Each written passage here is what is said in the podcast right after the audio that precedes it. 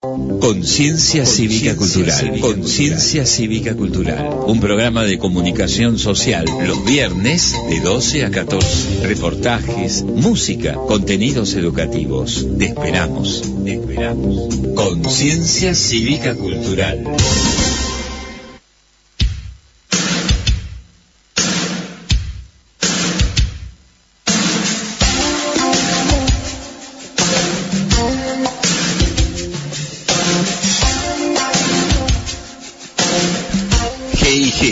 Artísticas presentan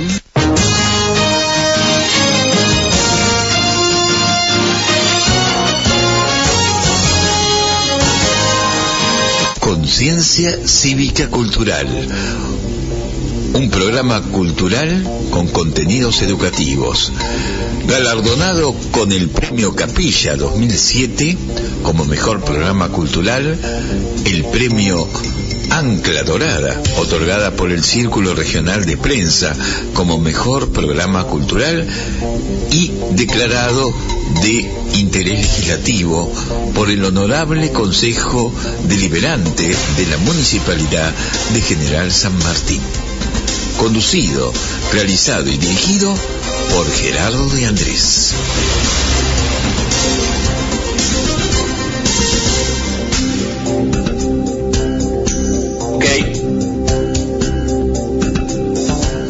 Muy buenos días, ¿cómo están? Bienvenidos a una nueva edición de Conciencia Cívica Cultural.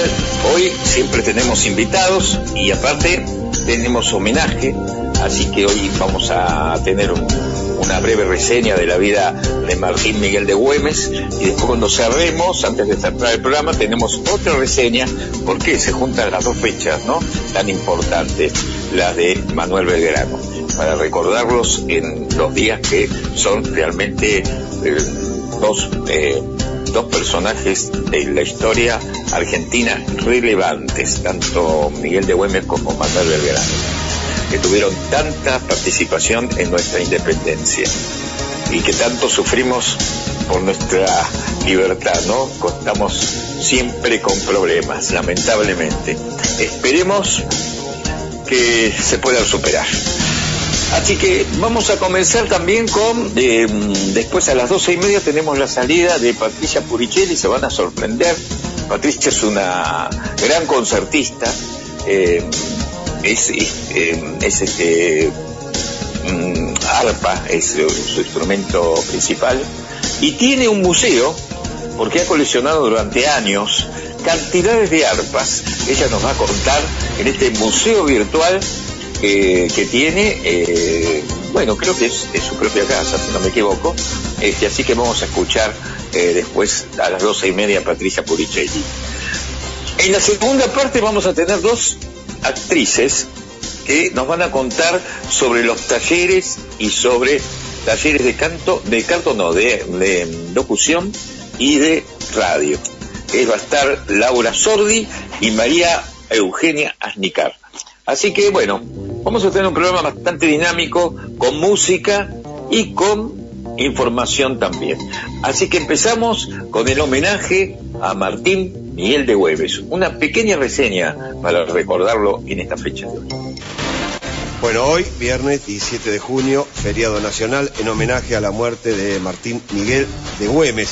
Y tenemos un invitado para que nos ayude a entender la importancia que tuvo Güemes eh, en el pasado argentino. Nuestro historiador en la TV pública, Claro Alberto sí. Letieri, que, que nos, con algunas cositas cortitas durante toda la programación, nos va ingresando en el maravilloso mundo de la historia.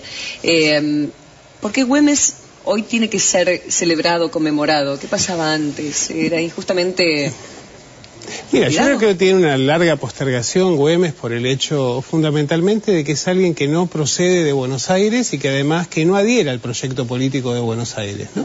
Es decir, hay que ubicarse un poco en la época y ver que en realidad el centro, el eje de la economía en el ámbito del virreinato estaba dado por el norte argentino en la zona de Potosí y Chile en relación con el virreinato del Perú, razón por la cual existía un conjunto de intereses que vinculaban a la aristocracia salteña, jujeña, con eh, el Perú y con los intereses españoles. Güemes es quien viene a romper de alguna manera con esta alianza, va a participar activamente desde joven, procediendo de una familia acomodada. Que eso es lo interesante. ¿no? Pues la gente se equivoca, dicen, pero ¿cómo? Es de, de gaucho, no, de ninguna manera. De ninguna manera. Es más, la, la crítica que le hace Mitre, que es una, una crítica muy tendenciosa, era que él utilizaba medias de seda y que no participaba en combate. En realidad no participaba en combate porque era hemofílico y el problema era que no podía tener heridas. De hecho, cuando él muere, no muere por una herida mortal en sí, sino por el hecho de que luego se da una, una sangría a lo largo del tiempo y muere a los 10 días. ¿no? Pero el caso de Güemes es muy interesante porque él participa en hechos fundamentales de todo el proceso revolucionario. Participa de las invasiones inglesas, es más, lleva adelante el único ataque posiblemente y uno de los pocos en la historia. Ah, Claro, un ataque de caballería a un barco, lo cual muestra justamente la- las limitaciones que tenía el puerto de Buenos Aires, que era muy bajo. Y luego va a llevar adelante con los pocos recursos que tiene, porque no tiene ningún auxilio de Buenos Aires, más bien es asfixiado desde Buenos Aires. Fíjense que cuando, por ejemplo, en 1812 el triunvirato lo envía a Belgrano, de quien pronto vamos a, celebrar también su, su aniversario, al noroeste para sostener el territorio luego de varias derrotas militares, le dicen retroceda hasta Córdoba y entrégueles el noroeste a los realistas. Y Belgrano tiene una actitud de desobediencia que va a terminar con el primer triunvirato y que gracias a esta genialidad de Belgrano, esta decisión de desobedecer, el noroeste sigue siendo argentino, pero quien va a consolidar el noroeste, el dominio del noroeste va a ser Güemes y sin recursos. Él establece lo que llama la guerra de guerrillas o lo que Lugones llamó la guerra gaucha. Es decir, lo que se hacía era quemar los alimentos para no dejarlos a disposición de- del enemigo, del invasor, atacarlos en partidas, en pequeños grupos armados para tratar de distraerlos, cortarles los suministros. También era una guerra en la que participaba toda la sociedad. Es decir, toda la sociedad menos los sectores acomodados, ¿no? Porque aquí hay una cuestión muy interesante de disputa y que, que es lo que lo va a, a colocar en la mira de la gente de Buenos Aires. Era el hecho de que él era un conductor de gauchos. Él se plantea como un protector de los humildes. Y entonces lo ve como alguien que ha traicionado a su clase desde Buenos Aires y también desde Salta. Razón por la cual todavía está pendiente el monumento a Güemes en la plaza principal de Salta. Es decir, solamente está en una plaza marginal, pero Güemes no, ha tenido un reconocimiento porque era visto como, de alguna manera, un traidor a su clase. Justamente el ejército que va a acabar con Güemes, que va a provocarle esta, esta herida, es un ejército que había sido convocado por la aristocracia salteña Mira. para poner fin al proceso revolucionario. Correcto. Con el decreto justamente de este feriado, ¿cree que se va cambiando esa visión de Güemes? Porque ha costado de alguna manera instalar también esta fecha hoy. Mira, yo creo que tenemos que instalarlos más en los contenidos educativos fundamentalmente y en el sentido común, pero yo creo que es una reivindicación del federalismo, que esto es lo, lo más Bien. importante, ¿no? Porque en realidad Güemes es simultáneamente eh, cuestionado y atacado, agredido directamente, tanto por la aristocracia de su lugar de origen como por Buenos Aires por oponerse tanto al proyecto porteño centrista como para el proyecto aristocrático. Quien va a reivindicar realmente a Güemes y lo va a considerar como un factor estratégico de su proyecto va a ser San Martín. San Martín tiene las tropas regulares destacadas para llevar adelante el proceso libertador de América y necesita que le cubran la retaguardia y no tiene recursos. Y por eso recurre a Güemes. Y Güemes lo que hace justamente es eso, trabajar con esta, estas bandas de gauchos desarmados, estos grupos de, de pequeñas guerrillas, este respaldo de la sociedad. Y además otra cosa importante, Güemes fue el primer gobernador de Salta que no fue elegido desde Buenos Aires. Fue elegido por el clamor popular, otra cosa que también era imperdonable eh, para los sectores acomodados de la época, y toda su vida transcurre en nada más que 36 años. Y yo quiero hacer un llamado de atención porque me parece que con Güemes hay alguien que queda postergado, pero que es fundamental en la acción de Güemes, que es su hermana Macacha Mirá. que es la contrapájara de Güemes, es aquella que lleva mensajes, que de alguna manera disciplina a la población, que articula los movimientos, los, los movimientos de los espías, que incluso combate. Algo que se pierde habitualmente es que las mujeres en la guerra de independencia jugaron un papel muy importante. Generalmente se presenta a la mujer con una visión tradicional que acompañaban a los ejércitos como cocineras, como prostitutas o como enfermeras. Pero aquí en la, en la guerra y en la guerra en general, las mujeres combatieron y tenemos más de 180 mujeres en todo el noroeste argentino y, y la zona de Alto Perú que fueron caudillos directamente, es decir, no solo combatieron, sino que tuvieron a su cargo tropas. Uno de los casos más conocidos es el de Juana Zurduy, por ejemplo. Claro, claro. Pero Macacha Güemes es un personaje de una enorme relevancia, incluso participa en muchos casos como mediadora en cuestiones diplomáticas con Buenos Aires y llega a acuerdos muy favorables para los intereses de, la provincia. Alberto, ¿qué se sabe sobre el perfil de Güemes? A ver, ¿era un hombre con carácter? ¿Era un hombre que imponía sus ideas? ¿Era un, hombre del consenso? ¿Se llevaba bien con los gauchos? Agregó. Mira, Güemes tenía, había tenido un problema, había tenido una enfermedad de, joven, por lo cual era un tanto gangoso al hablar. Tenía dificultades en, la expresión. Eh, en general se lo ha tratado de desacreditar desde Buenos Aires diciendo que no combatía y presentándolo como un cobarde, cosa que no es cierto.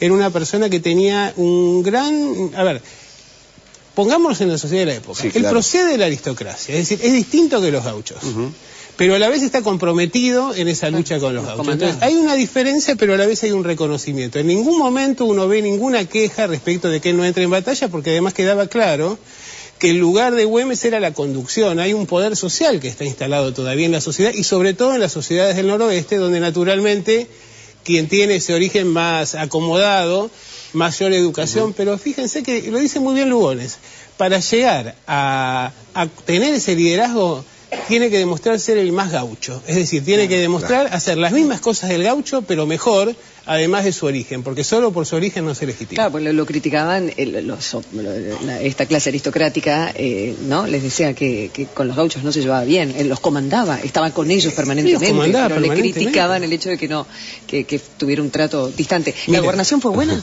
La gobernación, mira, a ver, en términos económicos fue desastrosa porque estamos en medio de una guerra. Además hay otro problema muy importante, que acá no había moneda, la moneda era una moneda de plata.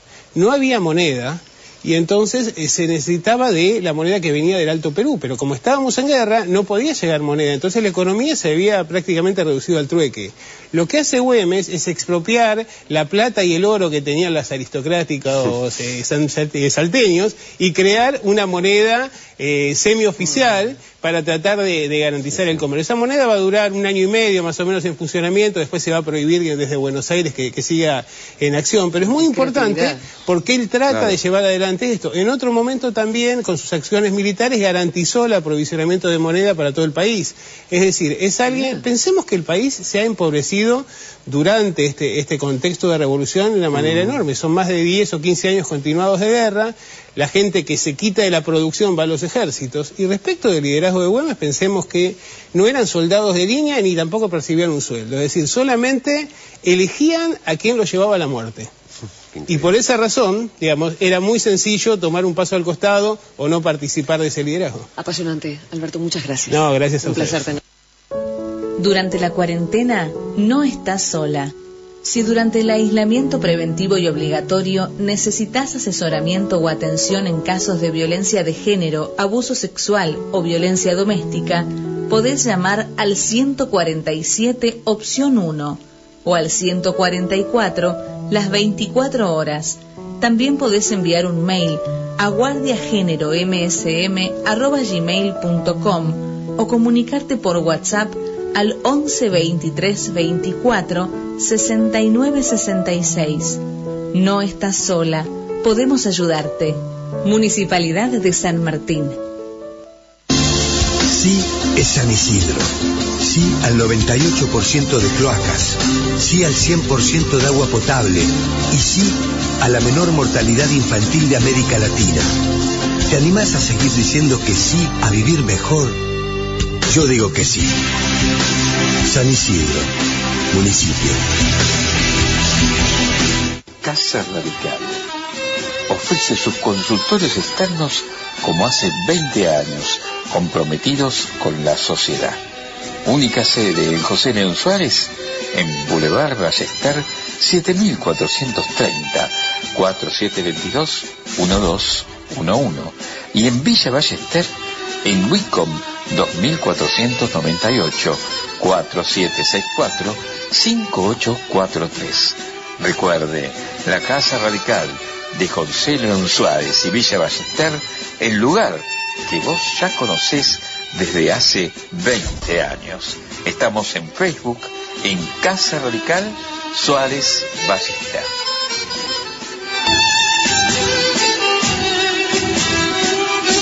Sin criaderos no hay mosquito. Sin mosquito no hay dengue. No dejemos que se junte agua estancada en nuestras casas. Quitar objetos que no se usen y que puedan acumular agua. Cambiar el agua y limpiar los floreros y bebederos de animales todos los días. Dar vuelta a baldes, palanganas y botellas. Tapar y limpiar los recipientes que uses para almacenar agua. Revisar y limpiar periódicamente canaletas de techos, rejillas y desagües. La prevención es lo más importante y todos somos parte de ella. San Martín, Estado presente. Sí es San Isidro. Sí al 98% de cloacas. Sí al 100% de agua potable. Y sí a la menor mortalidad infantil de América Latina. ¿Te animás a seguir diciendo que sí a vivir mejor? Yo digo que sí. San Isidro, municipio. Colegio Almafuerte. Mitre 8105 José León Suárez. Colegio Almafuerte. Un colegio con proyectos.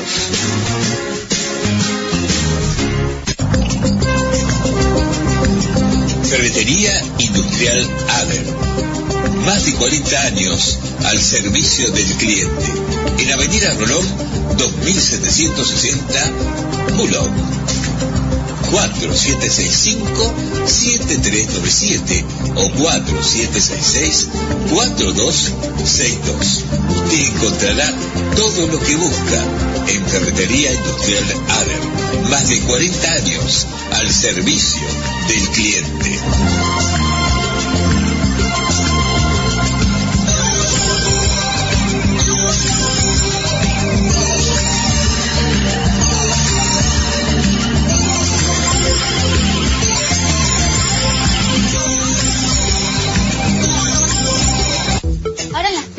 Martín te puedes conectar gratis a internet para hacer lo que quieras. Facebook, Instagram, mandarle WhatsApp a todo el mundo. Aprovechalo y navega sin gastar tus datos.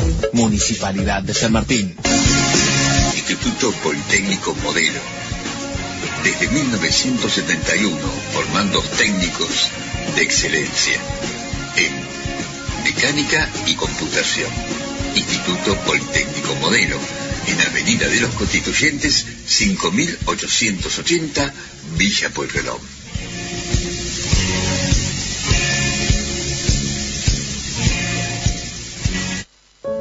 Durante la cuarentena no estás sola.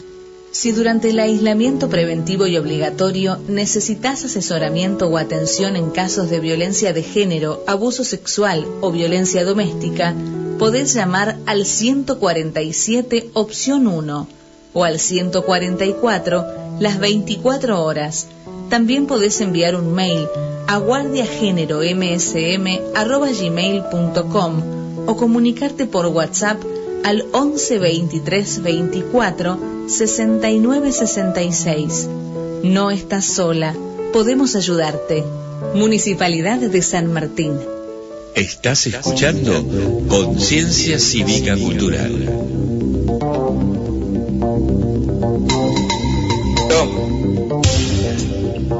Quería agregarles algo al comentario que recién pasamos de la vida de Martín Miguel de Güemes.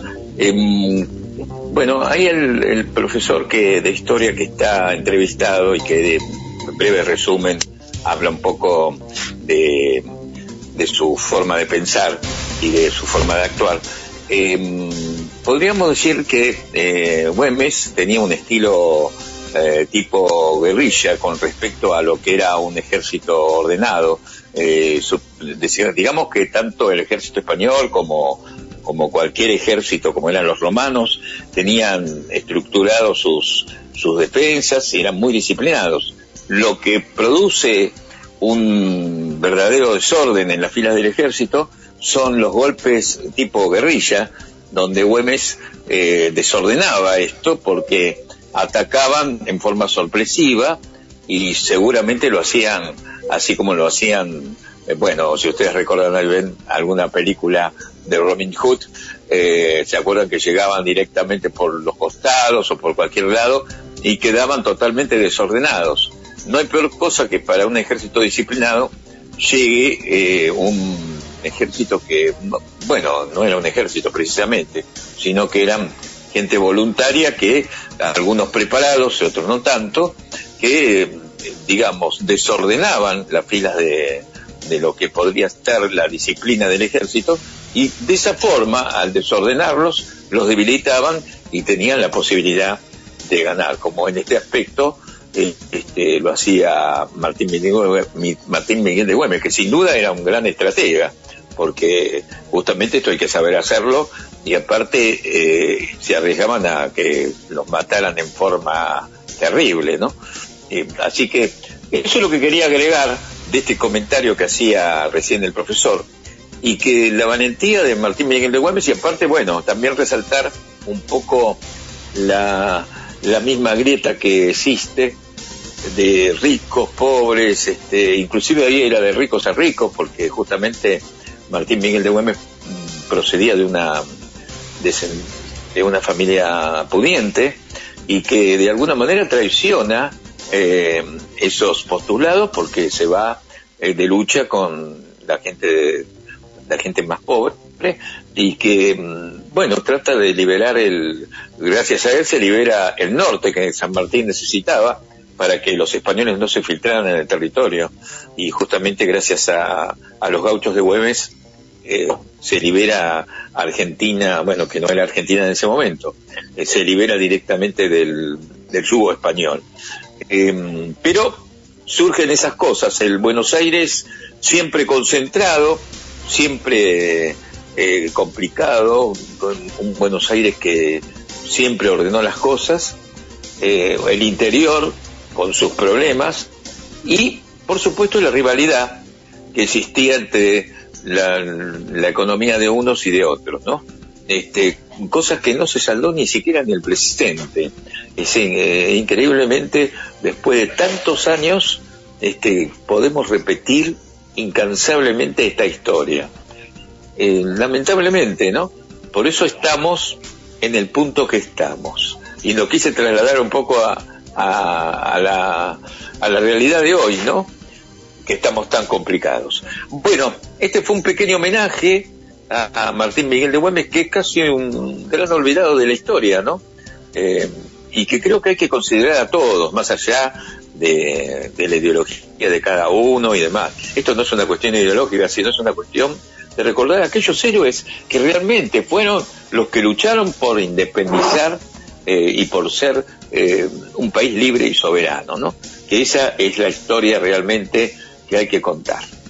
Seguimos en Conciencia Cívica Cultural y seguimos con música. Vamos a escuchar a Andrea Bocelli y Dulce Pontes, una de las voces más importantes del Portugal en este fado que se cantan todos. Dale.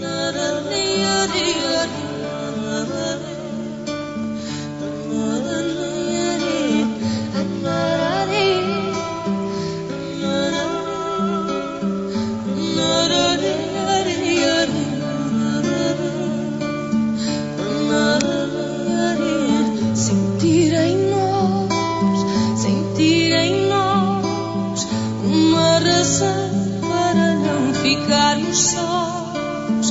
E nesse abraço forte, sentir o mar, a nossa voz, chorar como quem sonha sempre navegar as guerras rubras deste amor.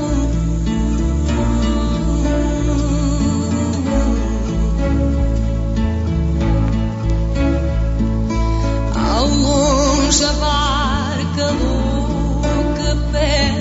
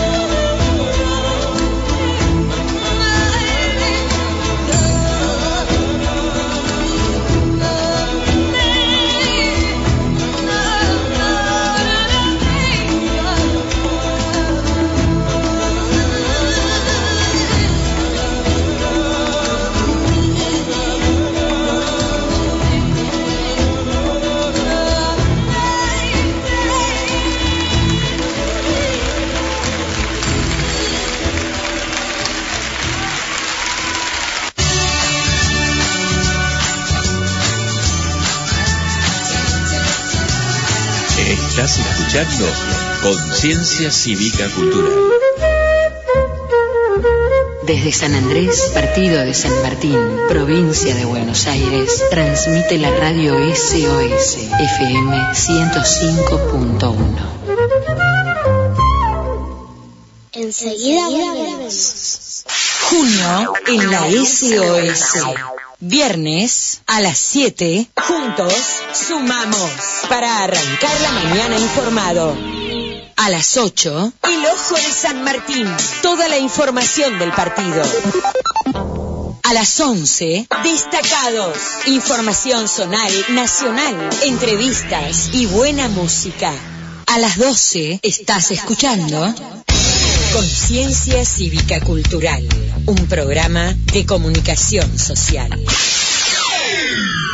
A las 16, La Mujer y el Tango. Edith Medina canta para vos. A las 18, Perras Rabiosas. Sacamos la rabia cuando hay maltrato a los sin voz. A las 20, en el aire esta noche, un momento diferente cubre Buenos Aires. A las 21, Sailing, navegando por la música. A las 22, Keep on Rolling, todo Rolling Stone. Excelente. Todo está saliendo muy bien. ¿Qué? Vení, vení, acércate. ¿Qué pasa? Apróntate, apróntate. ¿Te gusta? Me encanta. Todos los sábados, de 9 a 11. Apróntate. Estate cerca. Nosotros Ya estamos. Apróntate. El tango es historia viva, es poesía, es identidad, es varón, es mujer, es Buenos Aires, somos nosotros, es Argentina. Percanta Tango, sábados de 13 a 14. Limón y sal. Dos horas para conectarte con lo que más te gusta. Con lo que más te gusta. Sábados de 17 a 19. Limón y sal. Con Laura Cardigonde. Y Pablo Storni. Tu fin de semana. Tiene otro sabor con Limón y sal. Para ti, ¿a quién si no? Viejos son los trapos. Viejos son los trapos. Sábados de 22 a 24. Con la conducción de Fernando Portunato. Viejos son los trapos. Viejos son los trapos. Pan, Kevin. Viejos son los trapos.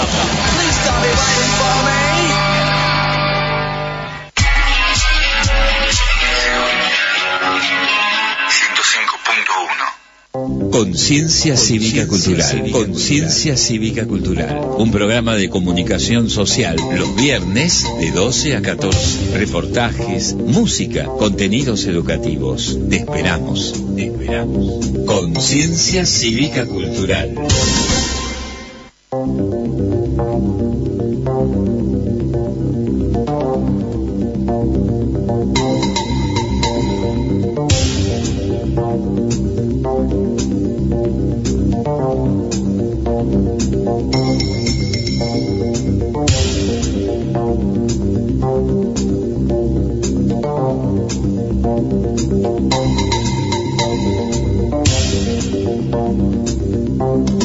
www.fmcs.com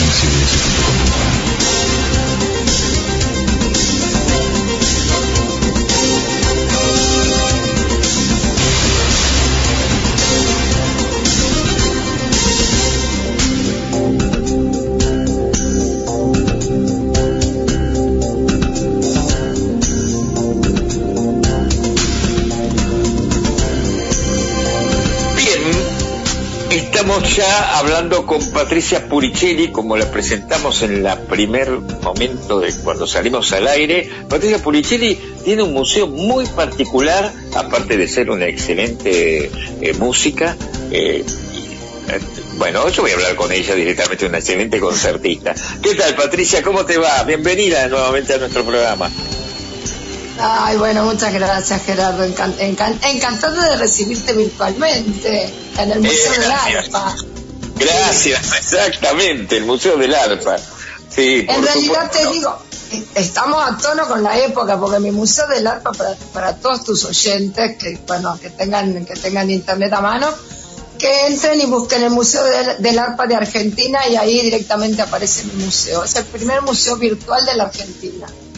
¿Es de la Argentina o del mundo, Patricia? No, bueno, a ver, acá me lo han, me han dicho de la Argentina. Yo no tengo idea que haya otro. En realidad hay otros museos que son reales y tienen su página virtual. Digamos que son museos con acceso de público. Pero bueno, acá estamos en la Argentina y es todo un poco más complicado. Entonces, bueno, creé la página como para que todo el que, eh, digamos, el que quiera recorrer los instrumentos, pues lo pueda hacer, pero bueno, este, digamos, es la manera que encontré para compartir el camino que yo había realizado, porque bueno, por el momento era bastante complicado hacerlo realmente, entonces por eso quedó, yo creo que es el primero, pero bueno, no sé.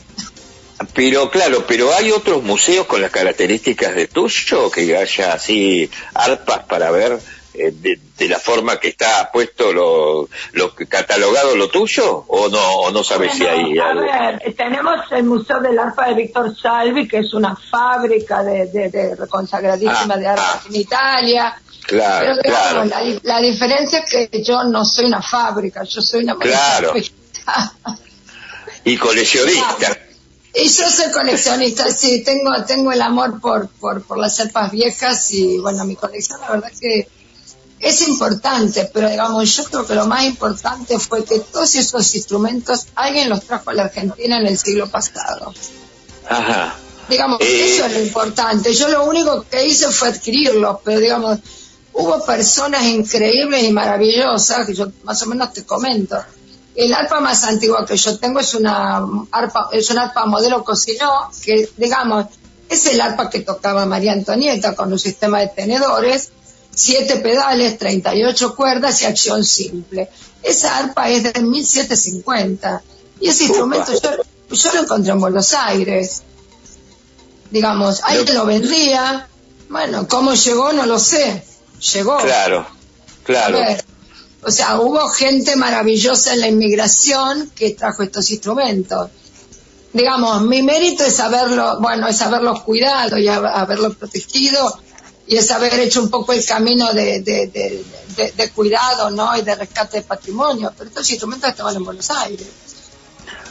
Aparte quiero agregar que inclusive vos eh, reparás muchas de las arpas que tenés ahí. Sí, la parte mecánica la hago yo personalmente. Sí. La parte mecánica, digamos, del sistema de doble acción, que es el arpa moderna para nuestros oyentes, el arpa de la orquesta que se ve en la orquesta, es la, digamos, después de acción simple de María Antonieta, siguió el, el, patentó con el sistema de doble acción. Erar estamos hablando el, digamos, el inventor de la patente del piano moderno.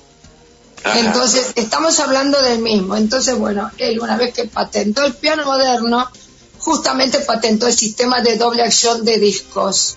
Yo te estoy hablando de Zarpa. Bueno, de esas hubo muchas en Argentina a principios de 1900 con la inmigración, un florecimiento del instrumento además, ¿no? Este, Entonces, bueno, en ese sistema de doble acción, que es el sistema que usa- usamos en la actualidad, sí, toda la reparación mecánica yo la realizo personalmente en todas mis arpas. Las arpas tienen un pedal, ¿no? ¿Qué, qué, qué hace? ¿Qué, Tienen qué- siete. A ver, Ah. tienen siete, uno para cada nota de la, de la escala. Dos Ah. de mi fa sol la si, tres de lado claro. y cuatro del otro. Y cada pedal a su vez tiene el escalón de arriba es el bemol, el escalón del medio es B cuadro y el escalón de abajo es sostenido. Con eso podemos hacer las siete notas de, la, de, la- de las tonalidades, ¿no? Digamos que tiene una complejidad como para entender como para entender el, el funcionamiento del instrumento. Sí, sí, sí, sí, sí. Este sistema yo lo realizo. Es más, tengo una rescatada que incluso he subido un video en Facebook de, de una arpa rescatada que, bueno, que volví a hacer toda la mecánica, mandé a arreglar la parte de madera que yo ya no hago porque no tengo elementos, digamos. Yo lo mando a hacer, pero la parte, el armado y la parte mecánica lo hago yo personalmente, con mis manitas. Ah, Muy bien, muy bien. Sí, sí, hago con, sí. ¿Y cuántas arpas tenés en la actualidad? Porque desde que hablamos de aquella oportunidad que pasaron unos cuantos años. Bueno, tengo, tengo bastante, sí. Lo que pasa es que también tengo el récord de arpas que no funcionan, en realidad. Bueno, tengo que no, se puede conseguir a lo mejor. No, bueno, por ejemplo, tengo dos arpas modelo Playel que se patentó en 1890, es el arpa cromática que en un intento, la casa Playel estamos hablando de los, de los que fabricaban pianos, ¿no? Sí. En un, en un intento, digamos, por competir con la casa Erar, que estaba en el, en el apogeo de, digamos, de, en el florecimiento con el impresionismo, entonces, bueno, en 1890 se creó el arpa cromática de, digamos, es una, es un arpa que tiene dos hileras de cuerdas cruzadas. Bueno, de esas tengo dos. Una terriblemente rota y la otra está vino hasta con la llave de afinar. Ajá. Que calculo que cuando, bueno, cuando me retire en algún momento este me voy a dedicar a, investigar sobre ese instrumento, pero bueno, yo estoy trabajando y, y, tengo mucha actividad, pero digamos, sí, también tengo el récord de arpa que no funciona.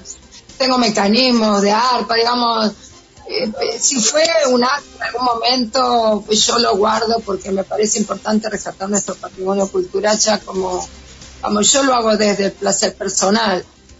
Pero me parece importante como, bueno, todo lo que ha pasado en la Argentina. Incluso el material escrito y tengo muchas obras manuscritas y, ediciones del año 1900. Tengo una colección muy importante que excede los instrumentos también la colección de material de la carrera, digamos.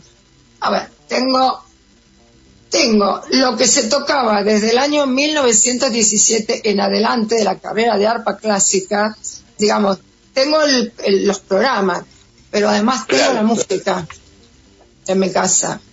O sea, yo sé exactamente qué se tocaba en la Argentina cuando vinieron los arpistas a, a tocar el Colón, digamos, cuando se fundó en el 1908, ¿no? Excelente. Pero bueno, a mí me, digamos, a mí me interesa a mí, yo lo hago desde el disfrute personal, pero reconozco que es una, es una colección, digamos, yo tengo mis años de, mis años de arpista, que bueno, no te voy a decir unos cuantos, pero además he ido juntando a lo largo de mi carrera los libros, las obras, entonces tengo muy documentado lo que pasó musicalmente en, en el siglo pasado, ¿no? En la Argentina. Bien, bien, bien. Excelente, ¿no? Porque es un, son datos que no creo que estén en cualquier lado. Esos datos son muy especiales, ¿no? Realmente este, no están, no. Incluso hay obras que, que, se han perdido alguna partichela, este, y que he colaborado para volver a, digamos, para que estén completas. Sí, sí. La colección, la verdad que, bueno, qué sé yo, no sé si es importante. Yo amo lo que hago, parte del amor. Entonces, un poco es el que me da pena que se pierda, entonces digo, no, el que se, se va a perder, entonces bueno, me lo traigo a mi casa. Este, entonces bueno, tengo todo etiquetado por, por eh, digamos, por estilos también, digamos, por estilo. Eh, música de arpa, la carrera de arpa, por método, repertorio de orquesta, repertorio de ópera, repertorio de concierto, digamos, arpa con música de cámara, el arpa celta también, que no sé si en ese momento ya este, ah, nosotros, habíamos hablado, bueno, tengo, he inaugurado la parte del arpa celta y últimamente he inaugurado la sección del arpa gótica, que es más o menos la del siglo X. Hiciste un concierto de arpa celta, ¿no? Eh, hice unos cuantos, sí, de arpa celta, con el sistema de acción simple independiente, que esto ya es un sistema a ver, entre el siglo X de la arpa que nos lleva a ganchos y el siglo XVIII mm, de la arpa clásica, digamos, hubo estadios independientes, digamos, eh, digamos, hubo, hubo, hubo compartimentos estancos, por así decirlo. En el caso de la arpa celta, cada cuerda tiene un gancho independiente que modifica esa misma cuerda. Ajá. Escúchame, ¿y qué, ¿y qué diferencia hay entre el arpa celta y una arpa clásica? ¿Es muy diferente? sí, porque la arpa clásica lo que no se ve en la columna, eh, la columna es hueca. Entonces, en la, en la consola hay un mecanismo de, de, relojería que cada cuerda tiene la doble acción del bemol, digamos, del natural y el sostenido. Entonces, por intermedio de la columna pasan siete varillas que se transmiten el movimiento a los siete pedales, eh, digamos que sería el arpa básicamente, el arpa clásica es un instrumento mecánico de tanta complejidad como el piano. En el caso del arpa celta, cada cuerda se mueve con un gancho independiente. Digamos que el repertorio es mucho más limitado también. Claro. Estamos hablando también de otros siglos, ¿no? Este, Sería más primitivo, ¿no? Más primitivo, digamos. Que la más primitiva de todas es el arpa gótica, que no tiene ningún, ningún gancho o lever, sí. Claro. ¿Y, quién, el origen del arpa? ¿Tenés idea quién, eh, bueno, Sí. En Ur de Caldea. Ese es el origen ah. en Ur de Caldea, digamos, son los primeros, los, primeros grabados, digamos, las primeras, este, los primeros dibujos en Ur de Caldea. Ajá.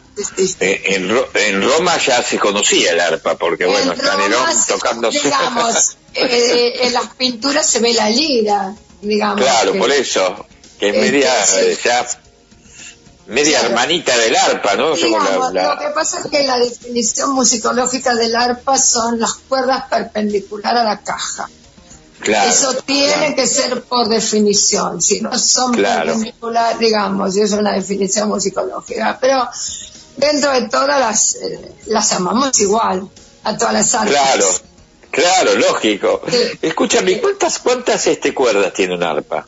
Bueno, el arpa clásica de concierto tiene 47.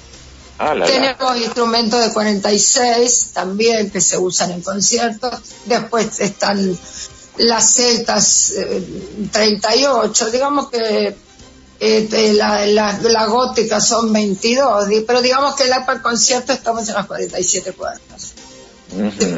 Básicamente. O sea que, o sea que tocar el arpa es bastante complejo por lo que veo, ¿no? Eh, porque tienes que manejar los pedales y, porque ahí te cambia la tonalidad, ¿no? Son las notas. Claro, claro. Sí, sí. Eh, digamos, primero tenemos que manejar el tema de la lectura con las cuerdas, pero además. Claro. Después en la carrera empezamos a usar, este, sí, los pedales, sí. Sí, sí, claro que digamos es parte del, del entrenamiento, ¿no? Técnico, por así decirlo. Claro. Este, las manos con los pies, sí. Eh, eh tocas con las eh, vos vos tocas con las manos porque hay eh, también creo que se toca con una uña, ¿no? La, la arpa y algunas personas. Ah, bueno, no? eso es una que se usa como un efecto, ¿no? De plectro, claro, sí, nosotros nada más. Básicamente con la yema, sí. Básicamente con la yema de los dedos, sí y algún, algún efecto con la uña, pero digamos se, se pide como efecto especial, si lo pide el compositor. Pero básicamente como con la yema, sí. Generalmente no. Generalmente no, no, no, es, lo habitual. No, no, no, no es lo habitual, no. No, no, solamente con, digamos, la normalidad es con la yema de los dedos. ¿Y dónde, dónde estudiaste, Patricia, el, el, arte, el arte de, de... Gilardo Gilardi de La Plata, este, con la profesora María Esther Moro de Carfi, eh, este, profesora muy reconocida que bueno, que digamos que realmente creó una escuela. Y bueno, después eh, me mudé a Buenos Aires, comencé a trabajar, bueno, qué sé yo, después uno va armando la vida, ¿no? Este, yo soy solista de arpa de la banda sinfónica del gobierno de la ciudad de Buenos Aires. Seguís estando, ¿no? Sí, claro, ese es mi, digamos, yo Mm, digamos, mi trabajo es de arpista. Tu trabajo es en la sinfónica. Claro, mi trabajo es en la sinfónica, pero digamos, toda esta parte de rescate, bueno, digamos que pertenece un poco más a mi parte lúdica, porque lo hago porque me gusta a mí y porque me da felicidad, pero digamos, no tiene, no, complementa mi trabajo y me da una visión como más acabada de lo que hago, eh, sobre todo en cuanto a estilos y todo pero digamos que no lo uso exclusivamente para mi trabajo, no, no, no. Claro, claro. Solamente para, disfrutar. Sí. Para tu gratificación personal, que aparte disfrutamos también nosotros, porque eh, es un instrumento prácticamente, como te digo, no, no tiene el conocimiento que puede uno, eh, o instrumentos como el piano, la guitarra, bueno, hay instrumentos que son más, eh, digamos, más, comunes, digamos que más populares está en, nosotras, en nosotras las arpistas que así, así, que así sea. Entonces, bueno, esto es parte un poco de la, de la, de la difusión que a mí también me parece que es muy importante. Claro que sí. El arpa no está muy difundida, digamos así, a nivel de, de escuchar eh, artistas o, o, como vos que me estás describiendo eh, qué es un arpa, cómo es lo que tiene, cómo es, cómo es este el instrumento en sí, ¿no? La complejidad que tiene el arpa, ¿no? Sí, que no es la misma de otros es instrumentos. instrumento, Sí, comparable al piano y al órgano en cuanto a complejidad mecánica. Claro, O sea, el- claro. El, arpa es lo más parecido a un auto, digamos, por la cantidad Ah. de piezas que, por la cantidad de Qué piezas que intervienen. Digamos, lo único que no tenemos en estas arpas es electrónica, pero hay arpas modernas en Europa que ya son, que tienen micrófono y que también la parte electrónica. Ah, mira. Sí, también, también hay, Ah, hay ¿tienen instrumentos ya? electrónicos. Sí, sí, hay instrumentos de arpa eléctricas, sí, sí, sí, claro Ah, bueno, qué bueno. que tiene, sí, mira. bueno, digamos, este, en cuanto al, al- al funcionamiento es una es lo más parecido, yo creo que es lo que he encontrado lo más parecido a un auto, justamente por la cantidad de piezas que intervienen, que todas tienen que intervenir este, ajustadas y tienen que estar en su lugar, porque si no, no anda. Sí, Y Tiene que tener un equilibrio perfecto. Esto no, Sí. no, no, no tiene, no tiene otra alternativa. sí, y Eh, además cualquier- lleva su mantenimiento. Lleva- como el auto lleva su mantenimiento. Sí. Ajá. Sí. Se desajusta cada vez que, mm, Sí, que se toca el hay que cambiar instrumento. filtros, hay que poner aceite, hay que poner grasa. Sí, sí, sí, sí, sí, yo soy mantenimiento. Bueno, yo lo hago en mi casa, ¿no? Pero ¿Y, qué arpa, ¿Y qué arpa estás utilizando para tus eh, conciertos? Este, porque supongo que habrá un par de arpas o más que utilizas para esto, ¿no? eh, bueno, yo en mi, en mi trabajo tengo un instrumento que el gobierno de la ciudad, eh, que me lo, que Ah. provee. Digamos, Claro. tengo, es un instrumento municipal, ¿no? Y después Sí. para mis conciertos, bueno, dep- dep- depende de lo que me pidan, porque hay veces eh, para un determinado evento me piden algo determinado y bueno, se puede tocar con una arpa más chiquita, digamos, ¿no? Ajá. Este, o hay, ah, digamos que es- eso hay veces que se, se pacta con, con, con la persona, depende si quieren, bueno, si quieren un concierto con el arpa de pedales o si quieren un concierto, o sea, eso en general, tengo la suerte de, de, de- de poder elegir instrumentos, entonces en general se pacta sobre lo que quiere la persona, ¿no? Entonces eso también es una, es como una posibilidad más que, eh, que digamos que, que puedo hacer, porque la realidad es que la persona que organiza un evento o un concierto, ellos quieren escuchar el arpa. Yo soy como muy Claro. técnica que el arpa, digamos, eh, de repente quieren escuchar determinada melodía o me dicen yo quiero escuchar, digamos, no son tan puristas como, como nosotros Claro, las artistas. ¿no? claro, claro, Entonces, claro. digamos que en una de esas, este, si hay un determinado requer- requerimiento musical, que muchas veces me ha Claro. pasado, que me piden, yo quiero que toques tal cosa, en una de esas, este, sí, eh, está bueno el, el arpa, el arpa grande, pero hay veces, no sé, o hay muchas escaleras. Vos sabés que, bueno, Buenos Aires este, es, es muy grande, ¿no? Entonces, Por este, supuesto. Ahora, bueno, es- eso, le estamos viviendo todos una situación especial de, bueno, Claro, sí. pero si no, Sí, en líneas generales, este, bueno, es como que también se puede elegir en base al repertorio que me piden también. Claro. Bueno, Patricia, decinos cómo ingresamos a tu Museo del Arpa virtualmente, Bueno, para que ver, sepan los eh, oyentes. Sí, bueno, es www, dos puntos, dos rayitas, y ahora Sí. lo que voy a decir viene todo junto. El Museo del Arpa de Argentina, punto, blogs- blogspot.com barra ar. Bueno, perfecto. A ver, sí, W, dos rayitas, Museos del Arpa de la Argentina. Sí, eh, www, dos puntos, dos rayitas, todo en Sí. minúscula. El Museo del Arpa de Argentina, punto. Todo junto. Sí, punto. punto. Blogspot, Sí. todo junto, punto com. No, perdón, Sí. blogspot.com Sí. barra ar. Perdón, me equivoqué. Punto com barra. Yo te digo, tengo un problema con mi blog que acaba de caducar.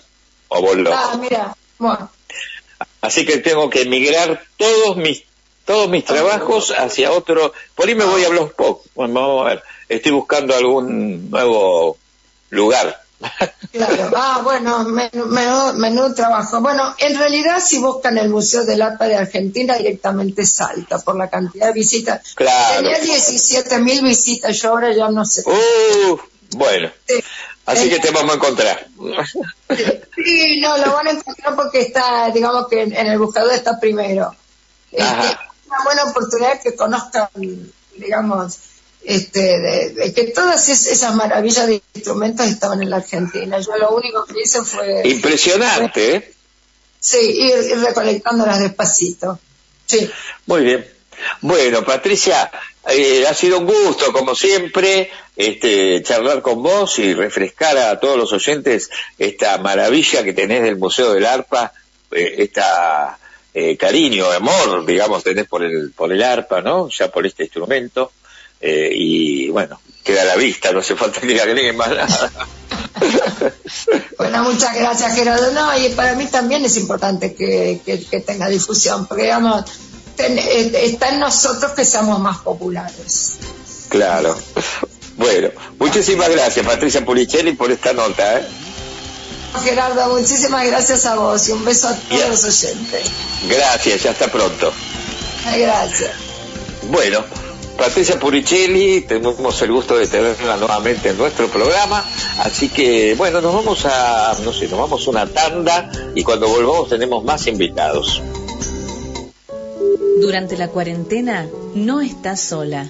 Si durante el aislamiento preventivo y obligatorio necesitas asesoramiento o atención en casos de violencia de género, abuso sexual o violencia doméstica, podés llamar al 147 opción 1 o al 144 las 24 horas.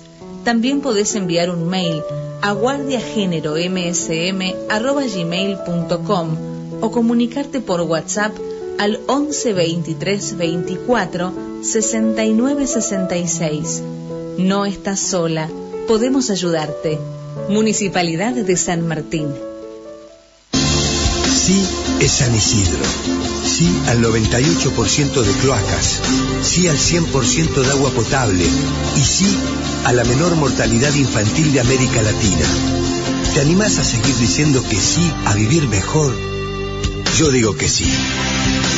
San Isidro, municipio. Casa Radical ofrece sus consultores externos como hace 20 años, comprometidos con la sociedad Única sede en José León Suárez, en Boulevard Ballester 7430 4722-1211 y en Villa Ballester en Wicom 2498 4764 5843. Recuerde, la Casa Radical de José León Suárez y Villa Ballester, el lugar que vos ya conocés desde hace 20 años. Estamos en Facebook, en Casa Radical Suárez Ballester.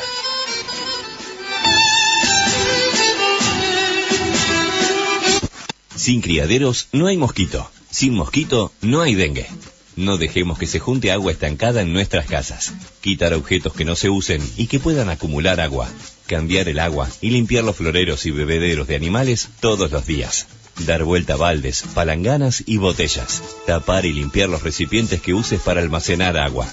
Revisar y limpiar periódicamente canaletas de techos, rejillas y desagües. La prevención es lo más importante y todos somos parte de ella. San Martín, Estado presente.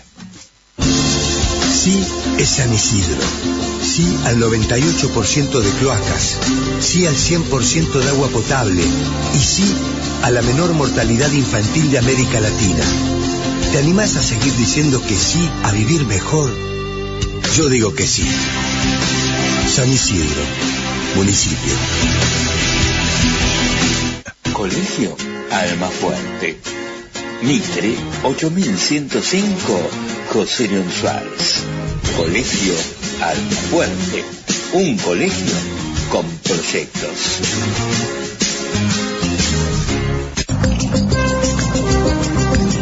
Ferretería Industrial ADER.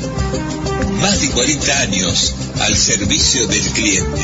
En Avenida Rolón, 2760, Bulón. 4765-7397 o 4766-4262. Te encontrará todo lo que busca en Ferretería Industrial Ader. Más de 40 años al servicio del cliente.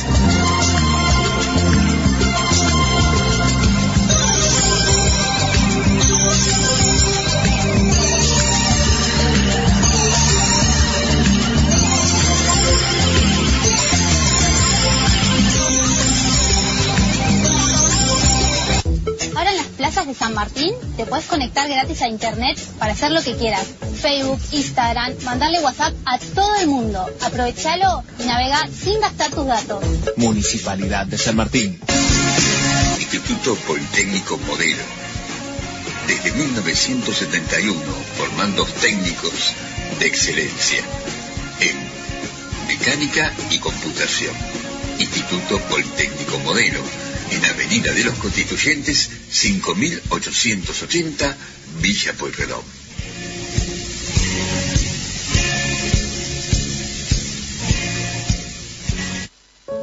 Durante la cuarentena no estás sola. Si durante el aislamiento preventivo y obligatorio necesitas asesoramiento o atención en casos de violencia de género, abuso sexual o violencia doméstica, podés llamar al 147 opción 1 o al 144 las 24 horas. También podés enviar un mail a guardiagéneromsm.gmail.com o comunicarte por WhatsApp al 11 23 24 69 66. No estás sola, podemos ayudarte. Municipalidad de San Martín.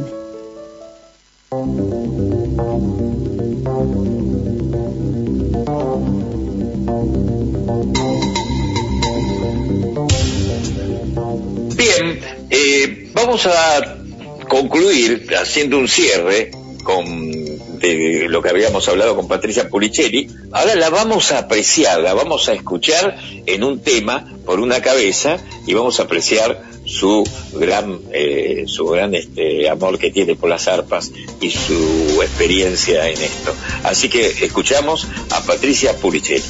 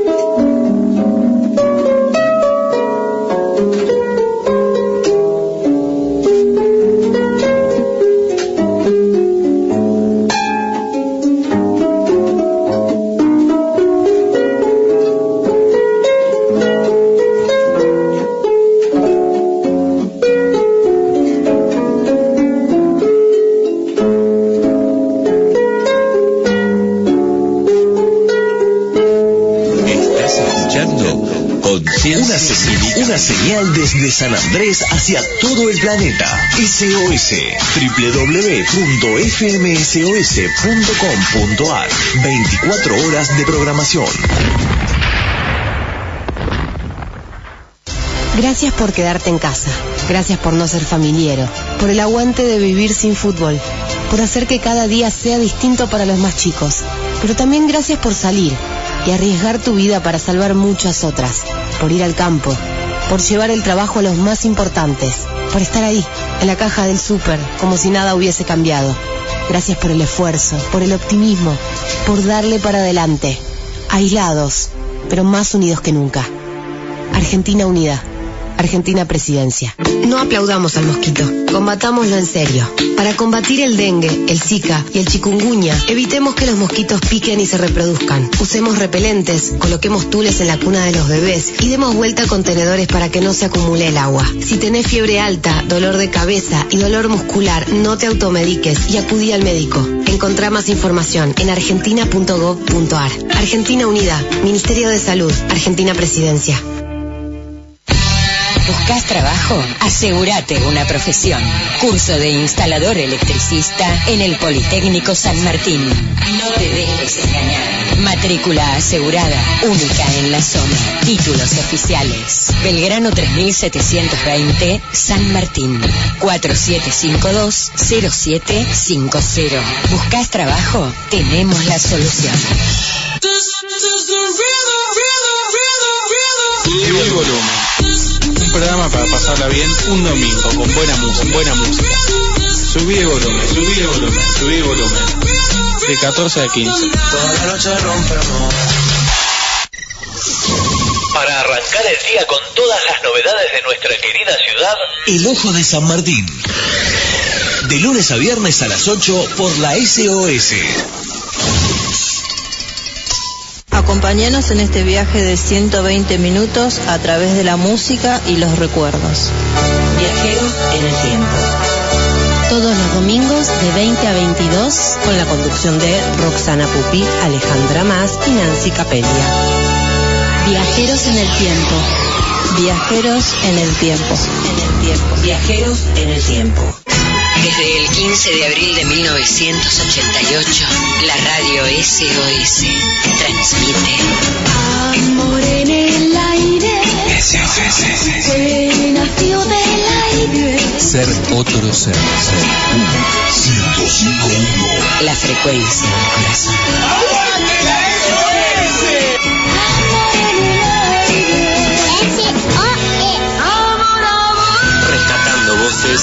de 1988. Conciencia Cívica Cultural. Conciencia Cívica Cultural. Un programa de comunicación social los viernes de 12 a 14. Reportajes, música, contenidos educativos. Te esperamos. Te esperamos. Conciencia Cívica Cultural.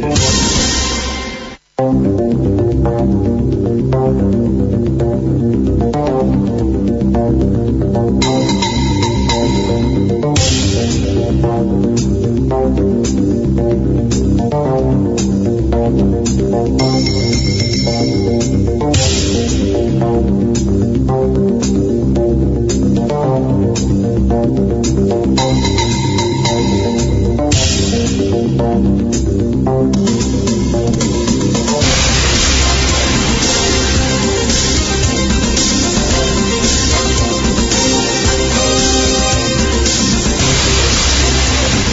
siete, cinco, cuatro, dos, siete, uno ocho.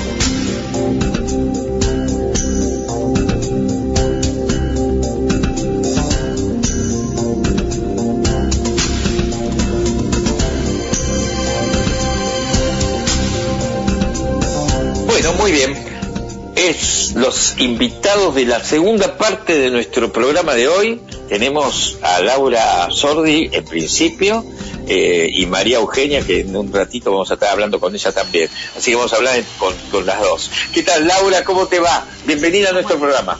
¿Cómo estás, Gerardo? Mucho gusto. Un Bien, gracias a Dios. Gracias.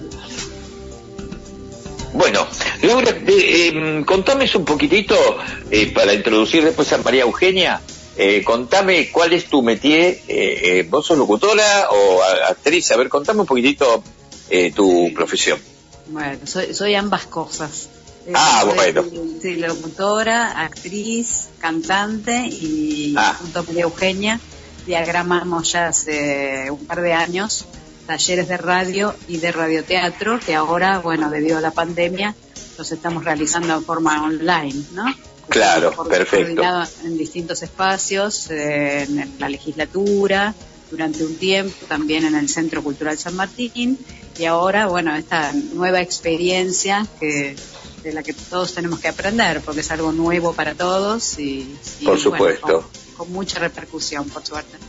Ah, muy bien, eso es muy importante, porque, es, bueno, eh, me das con, María Eugenia ahora interviene un ratito y después pasamos con vos, ¿eh? ¿Hacemos un ping-pong? Dale, como quieras. sí. Bueno, María Eugenia, Hola, hola. ¿cómo estás, Gerardo? bien, bienvenida María Eugenia, ¿cómo estás? Bueno, Muchas contame un poquitito, eh, ¿entre las dos hacen lo mismo? O sea, ¿hacen el radioteatro o con, Sí. con alumnos? ¿Cómo lo están haciendo? Contame. Las dos coordinamos el, el taller, nos complementamos. En realidad, eh, yo soy licenciada y profesora en ciencias de la educación. También Ajá. soy actriz, escritora de teatro, directora de teatro y, y bueno, venimos haciendo este taller juntas eh, desde hace varios años, como te contaba Laura, en el Centro Cultural San Martín y en la legislatura porteña. Y la verdad Ajá. que siempre fue con mucha satisfacción, fueron experiencias muy lindas. Y a partir de lo que pasó íbamos a empezar este año con nuestros cursos y nos repitiamos esto y Sí, nos a todos nos pasó, reinventamos. a todos nos pasó lo mismo, sí. Exactamente, pero bueno, eh, justamente el radioteatro es un lenguaje súper interesante en este momento y por eso creo que hemos tenido también mucha repercusión porque es ideal para expresarse, para crear, para desarrollar la creatividad, la imaginación, ¿no? El, radioteatro es un lenguaje que se compone de palabras, de efectos sonoros y de música y en este momento todos podemos acceder a eso, ¿no? Podemos eh, con la tecnología hacer cosas maravillosas. Así que, mm, bueno, como estamos impedidos de conectarnos, los actores también pueden crear de esta manera cosas muy lindas. Por supuesto, eh, es cuestión de adaptarse a, a- las nuevas experiencias de estar transmitiendo en forma virtual, pero en realidad eh, es, eh, es más o menos, no es lo mismo, ¿no? Pero, este, pero sí, digamos, disfrutar del mismo trabajo que se hace, eh, eh, com- como se hace presencial, ¿no? Claro, claro, podés disfrutar de una obra de teatro, podés disfrutar de alguna cuestión que uno construya también, ¿no? Un relato, uno puede contar muchísimas cosas a, a través de este medio y eso es lo interesante, eh, estimular la imaginación. eh, bueno, sabemos que los radioteatros empezaron eh, en la mitad del siglo XX, eran como furor, todo Sí. el mundo se reunía frente a la radio y era todo un acontecimiento, ¿no? Pero Por bueno, supuesto. La televisión nos, la imagen nos quita un poco esa magia y creo que es una buena oportunidad para recuperarla. Bien, voy a pasarte, voy ahora, voy al ping-pong, me voy a Laura. y, en un, y en un ratito vuelvo con vos. Dale. Bueno, listo. Laura, eh, contame tu experiencia como locutora, dónde estudiaste, cómo fue todo este encuentro con María Eugenia. Bueno, yo estudié en el éter, en eh, la escuela de locución, hice los tres años de la carrera. Yo venía trabajando como actriz, trabajé mucho tiempo en doblaje. eh, y el doblaje mismo, bueno, me fue llevando, eh, ha- hacía comerciales, eh, doblaba comerciales de televisión y, y muchas veces me, me pedían la matrícula de locutora y yo no era locutora, era actriz de doblaje. Claro. Entonces, y bueno, eh, fue como obligado eh, cursar la, la carrera y recibirme de locutora para tener eh, oficializado mi trabajo, por decirlo de alguna forma. Claro, que claro. ya venía haciendo, ¿no es cierto? Sí, sí, por Eh, supuesto.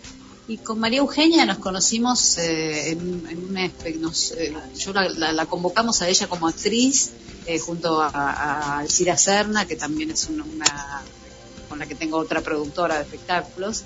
Eh, y bueno, empezamos a ensayar un espectáculo entre las tres, el espectáculo después, bueno, se fue el director, nos consiguió, eh, nos- eh, fue difícil conseguir un reemplazo y la obra no, no se hizo.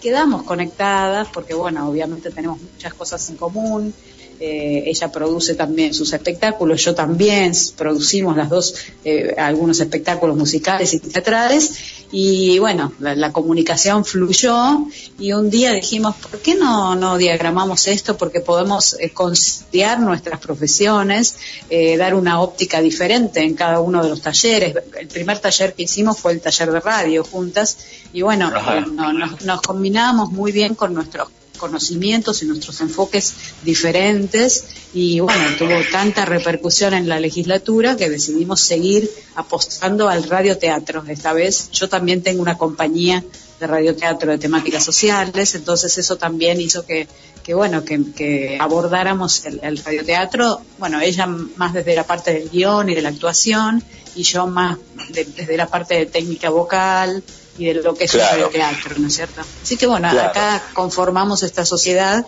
que en pandemia funciona bárbaro además. Ah, perfecto. Me voy con María Eugenia, ¿eh? Un minutito. Y ahora vuelvo. María Eugenia, que estás ahí, en el ping-pong. Ah, Bueno. Buenísimo. Con- contame del radioteatro, contame cómo, qué, qué alumnos tienen, en qué, qué edades y cómo, cómo se maneja eso. Es súper interesante porque tenemos alumnos de todas las edades. Hay, hay adolescentes desde 18 años hasta más de 70, la verdad que...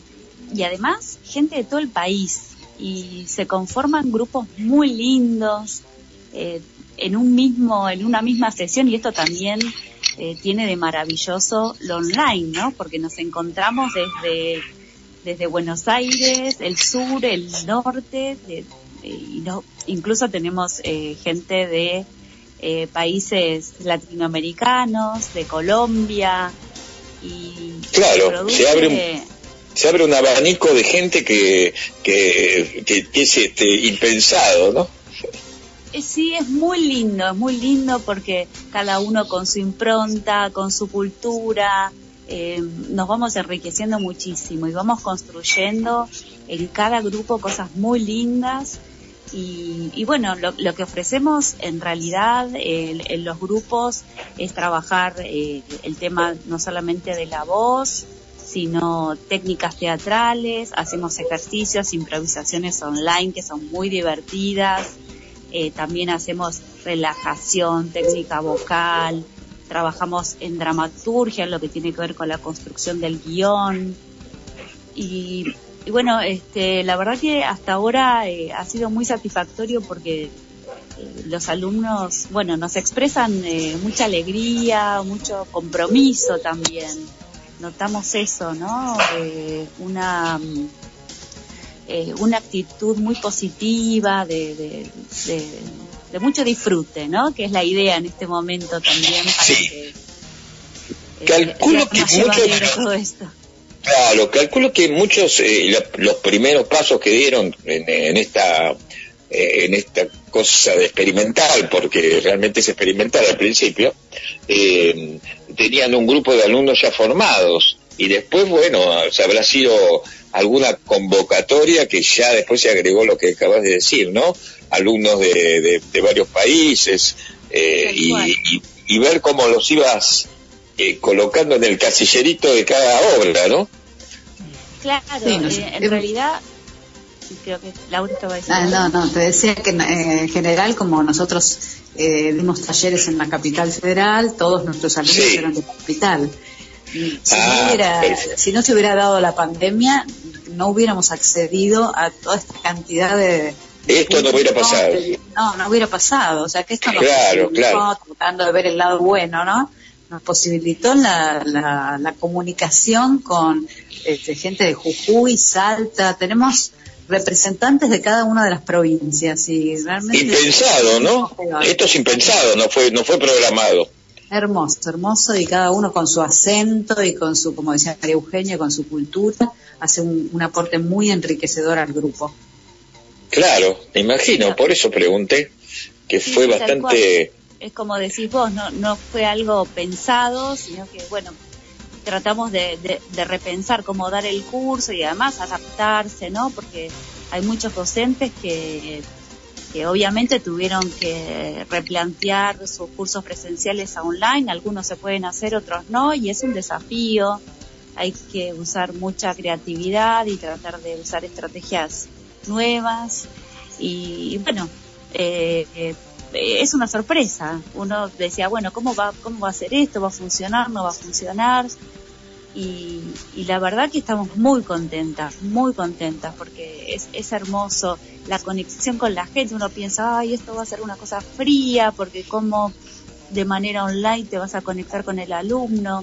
Pero no, quizás uno está desde su casa y muestra el lugar en donde está. Y yo estoy en Jujuy, miren por la ventana, estoy en este momento, eh, acá está lloviendo y tomamos un mate. Y nos conectamos desde ese punto de vista también, ¿no? Desde lo humano. Eh, es, Claro. es muy lindo. Sí, eso, eso ni siquiera estaba, eh, eso todavía es un valor agregado. Exactamente, sí, es, es un plus, sí. Claro, claro. Que muy interesante por otra parte. ¿Cómo, qué, qué es lo que están? Bueno, me voy con Laura un ratito, ¿eh? No te enojes. Sí.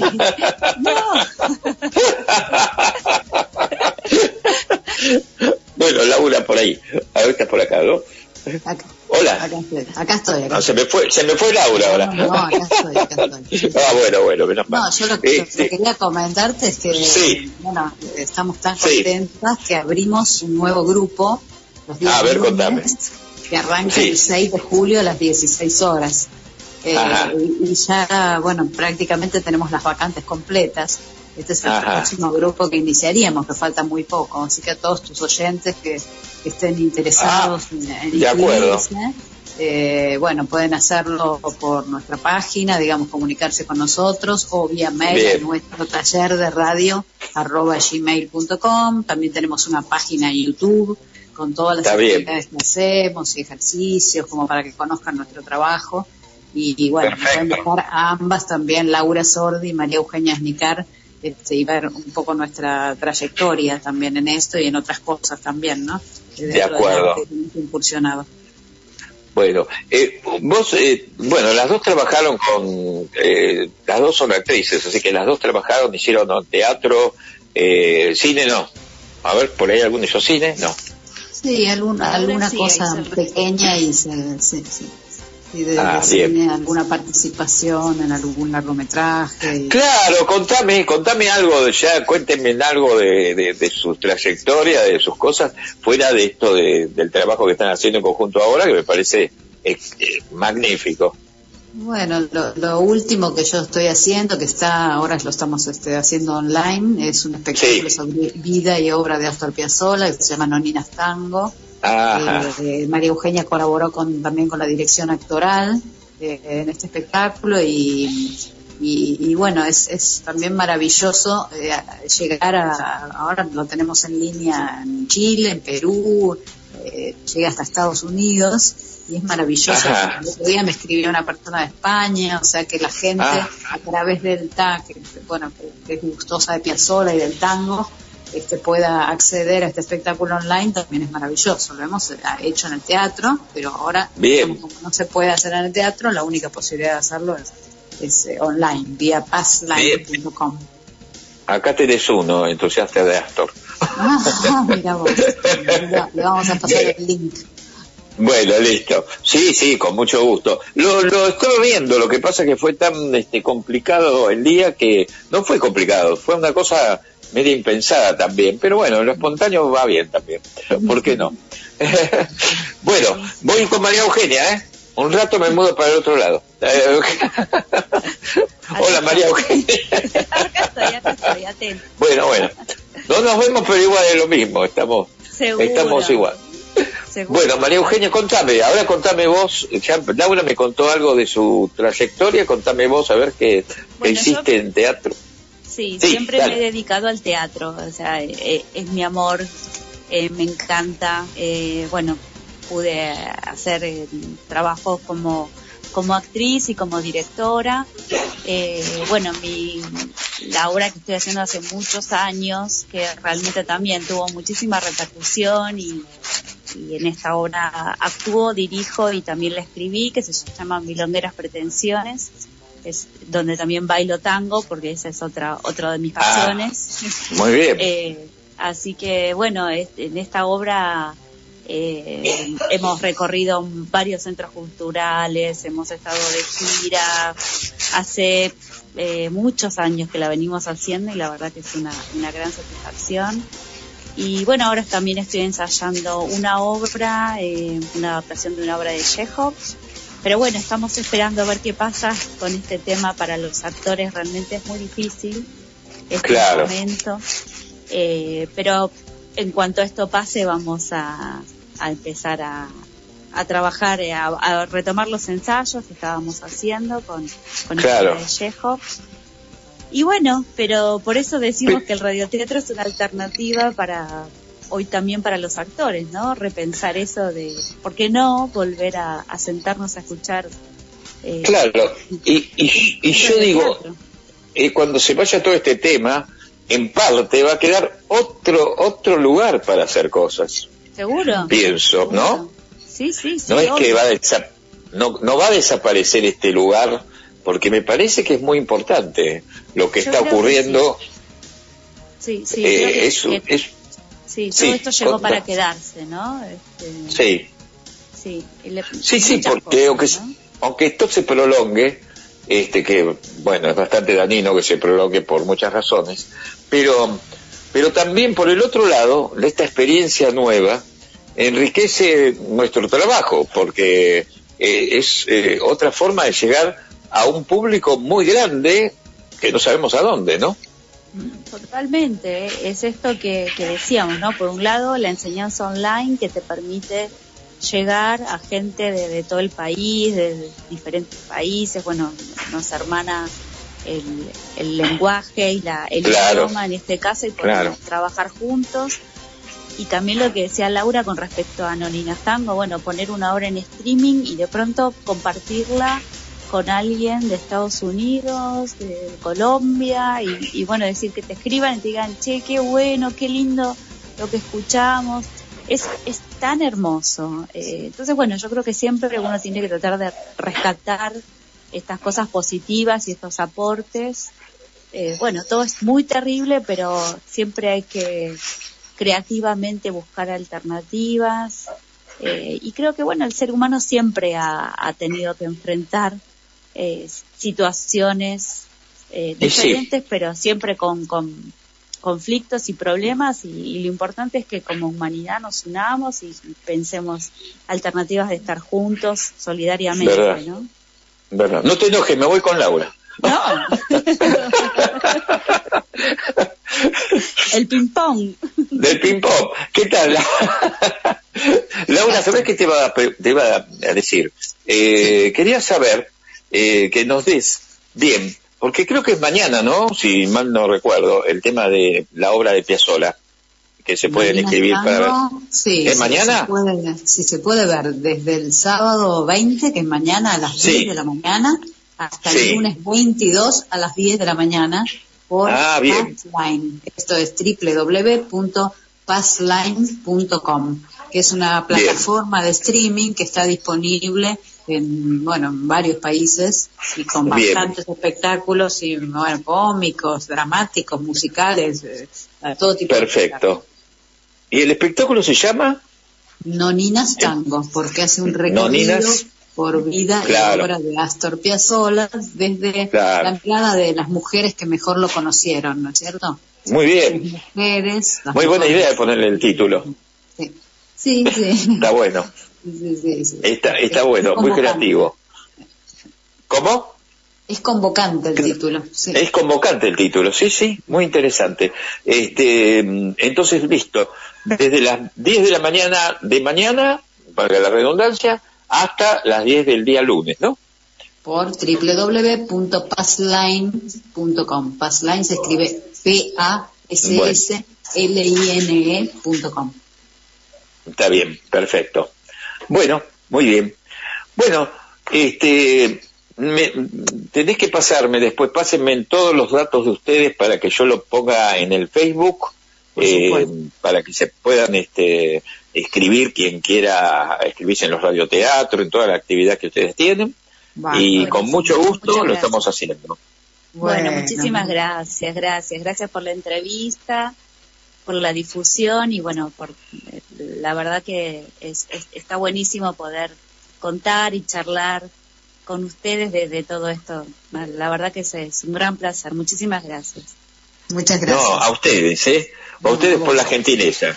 Bueno, muchas gracias Laura, muchas gracias María a Eugenia. audiencia, Gracias.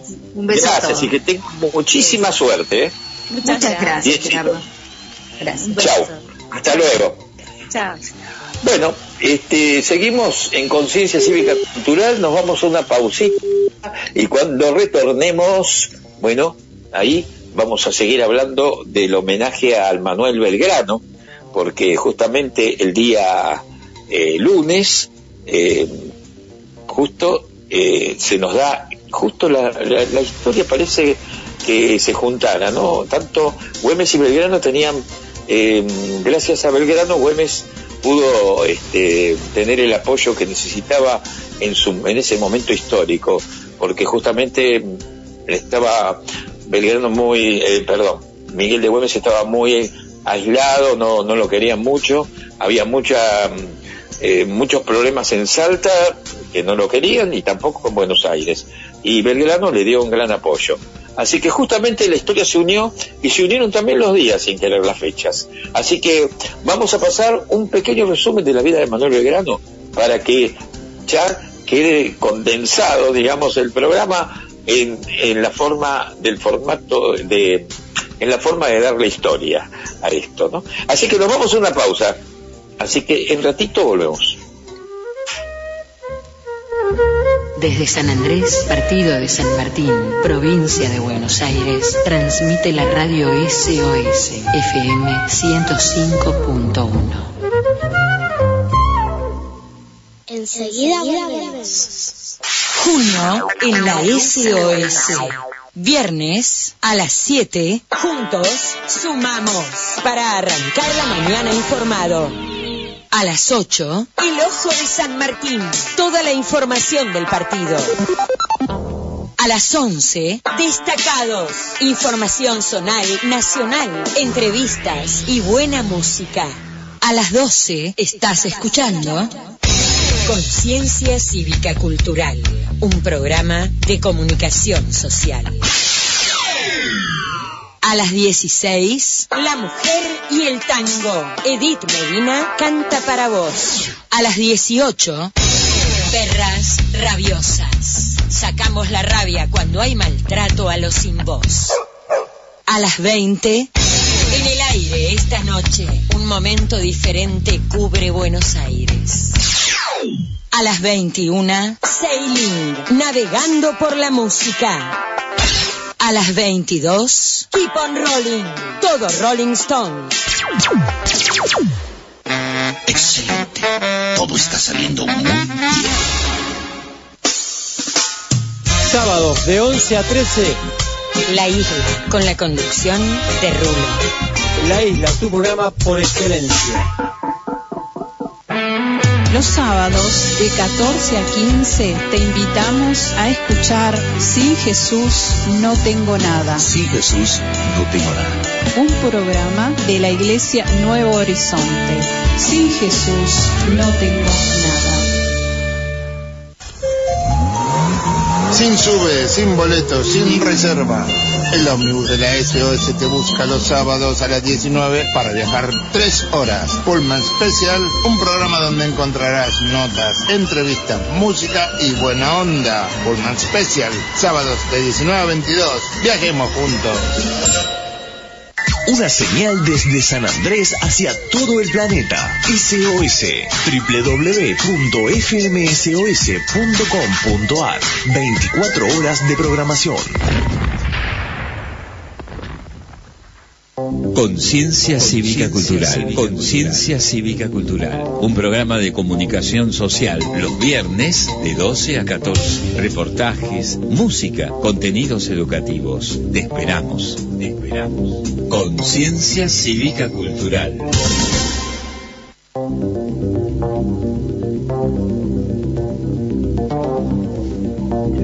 Bien amigos, vamos entonces ahora a, escuchar eh, un resumen de la vida de Manuel Belgrano. Manuel José Joaquín del Corazón de Jesús Belgrano nació en Buenos Aires el 3 de junio de 1770. Su padre era oriundo de Oneglia, en la región de Liguria, que actualmente pertenece a Italia. Su nombre era Domingo y su apellido original era Peri, pero lo cambió por Pérez para españolizarlo al instalarse en el Río de la Plata. Luego adoptó otro apellido, Belgrano. Una leyenda dice que se debió a que producía buen trigo, un grano bello. Se casó con María Josefa González Casero, nacida en Santiago del Estero. Era dueño de una de las fortunas más importantes de Buenos Aires. El joven Manuel estudió leyes en la Universidad de Salamanca, en España, algo reservado a gente muy pudiente en el Río de la Plata, donde la mayoría de los que cursaban estudios universitarios lo hacían en Córdoba, en Chuquisaca o en Santiago de Chile. Se interesó especialmente en la economía. Volvió a Buenos Aires en 1794, al ser nombrado secretario del Consulado de Comercio, cargo que ejerció hasta 1810.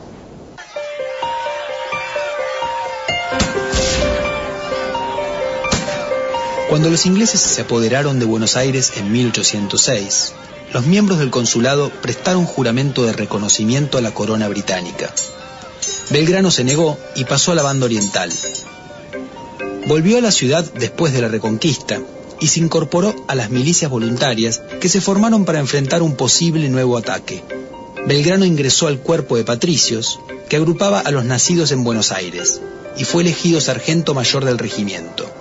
Los oficiales de patricios eran elegidos por la tropa y en general los que fueron nombrados eran miembros de la élite de la ciudad.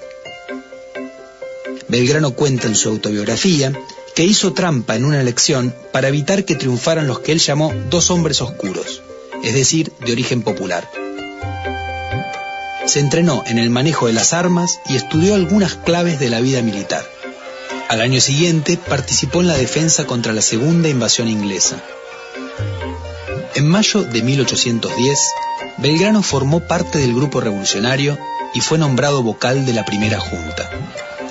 La junta decidió enviar a sus mejores tropas para hacerse obedecer en el interior y en el Alto Perú, donde estaba la ciudad de Potosí, que era la clave de la economía colonial porque de ahí se extraía la plata. Pero también decidió enviar una segunda expedición a Asunción del Paraguay, para obligarla a plegarse al movimiento revolucionario. El mando del pequeño ejército le fue otorgado a Belgrano, que no era un militar profesional, pero sí un revolucionario decidido. La precaria expedición fue derrotada y el Paraguay no aceptó más la preeminencia de Buenos Aires. Belgrano estaba ligado a los grupos morenistas, es decir, seguidores del pensamiento del fallecido Mariano Moreno, que impulsaban cambios importantes. Los que gobernaban cuando regresó a Buenos Aires eran sus rivales, los moderados saavedristas. Pero en septiembre de 1811, los saavedristas fueron removidos del gobierno y se nombró al primer triunvirato en lugar de la Junta. Este designó a Belgrano jefe de los patricios.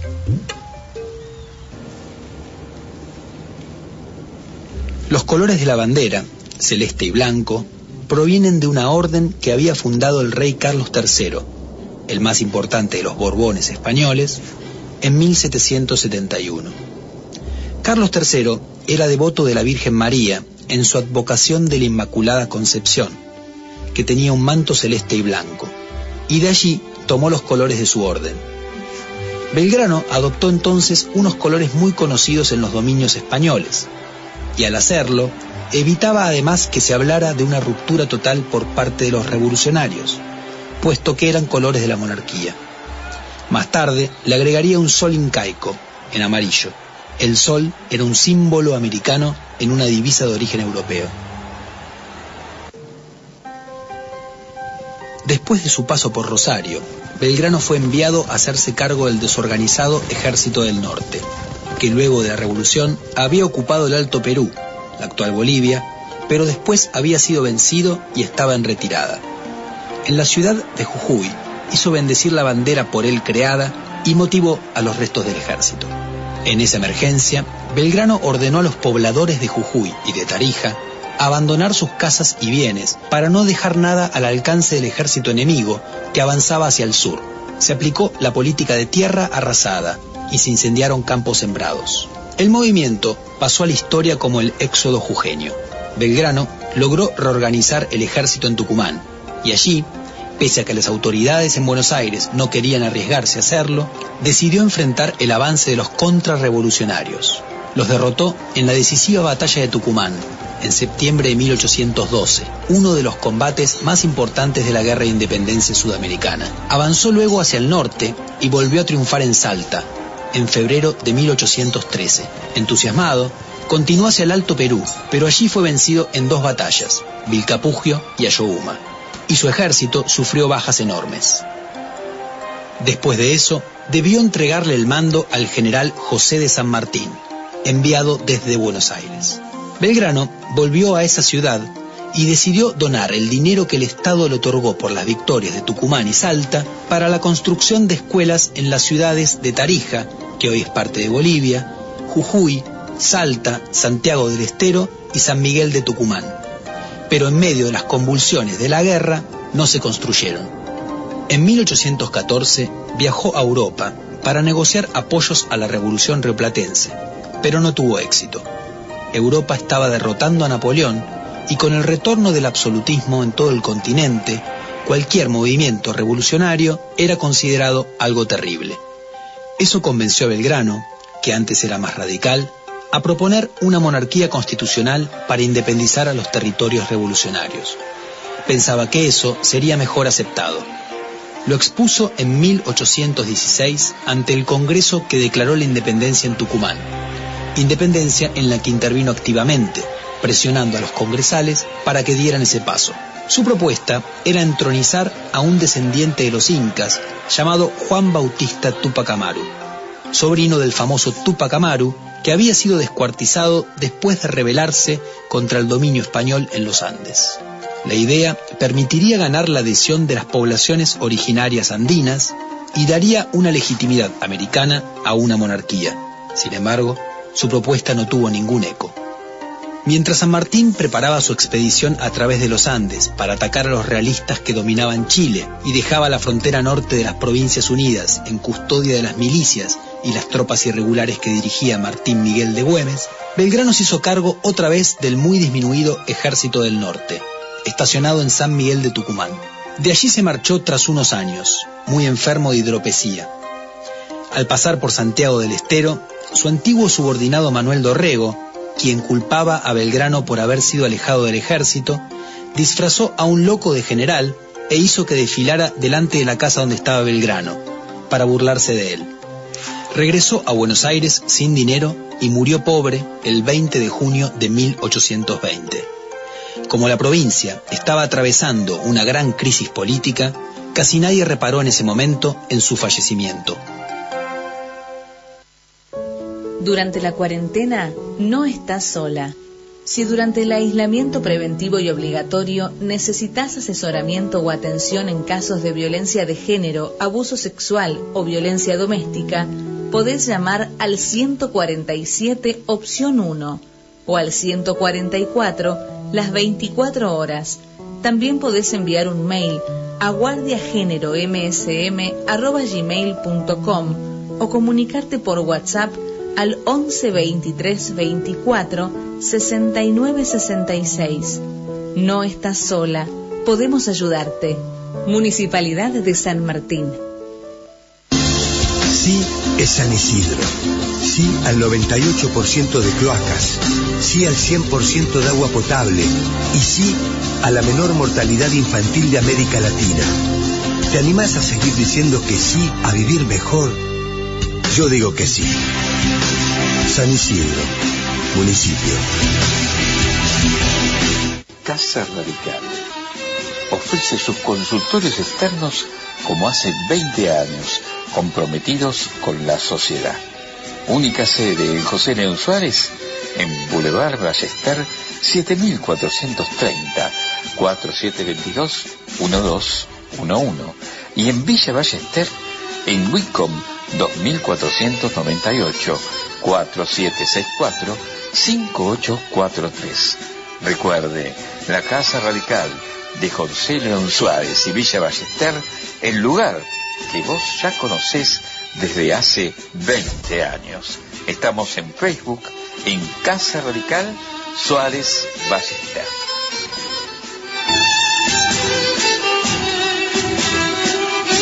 Sin criaderos no hay mosquito. Sin mosquito no hay dengue. No dejemos que se junte agua estancada en nuestras casas. Quitar objetos que no se usen y que puedan acumular agua. Cambiar el agua y limpiar los floreros y bebederos de animales todos los días. Dar vuelta a baldes, palanganas y botellas. Tapar y limpiar los recipientes que uses para almacenar agua. Revisar y limpiar periódicamente canaletas de techos, rejillas y desagües. La prevención es lo más importante y todos somos parte de ella. San Martín, Estado presente. Sí es San Isidro. Sí al 98% de cloacas. Sí al 100% de agua potable. Y sí a la menor mortalidad infantil de América Latina. ¿Te animás a seguir diciendo que sí a vivir mejor? Yo digo que sí. San Isidro, municipio. Colegio Almafuerte.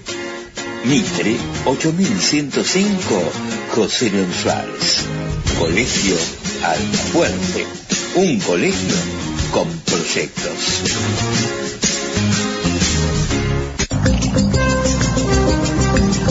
Ferretería Industrial Aver. Más de 40 años al servicio del cliente. En Avenida Rolón, 2760, Bulón.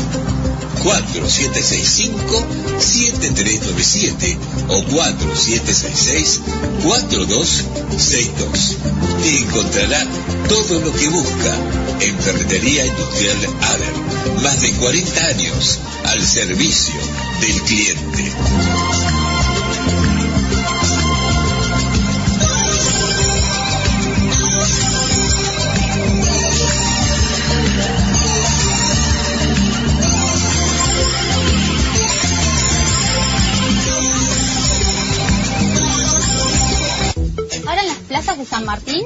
Conectar gratis a internet para hacer lo que quieras. Facebook, Instagram, mandarle WhatsApp a todo el mundo. Aprovechalo y navega sin gastar tus datos. Municipalidad de San Martín. Instituto Politécnico Modelo. Desde 1971, formando técnicos de excelencia en mecánica y computación. Instituto Politécnico Modelo, en Avenida de los Constituyentes, 5880, Villa Pueyrredón.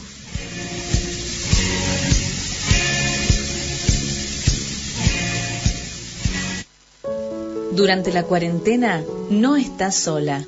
Si durante el aislamiento preventivo y obligatorio necesitas asesoramiento o atención en casos de violencia de género, abuso sexual o violencia doméstica, podés llamar al 147 opción 1 o al 144 las 24 horas. También podés enviar un mail a guardiageneromsm.gmail.com o comunicarte por WhatsApp al 11 23 24 69 66. No estás sola, podemos ayudarte. Municipalidad de San Martín. Estás escuchando Conciencia Cívica Cultural.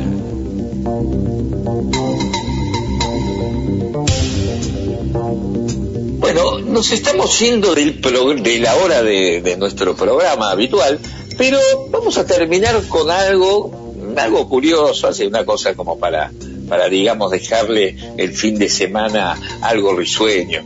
Eh, Veo que, que siempre nosotros decimos dichos permanentemente eh, y, en muchos de ellos no sabemos ni, de dónde salen.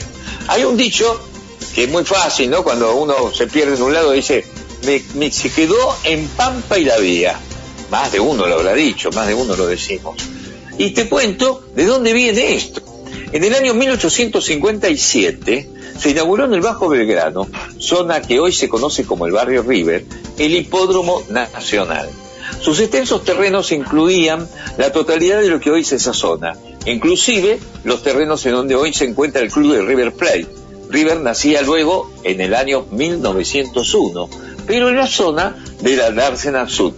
Como parte de un servicio brindado por el mismo hipódromo, cuando los apostadores salían, tenían la posibilidad de viajar gratis en un tranvía que los acercaba a Pampa y las vías del ferrocarril central argentino que al nacionalizarse, se convirtió en el Mitre, en, en la localidad de Belgrado.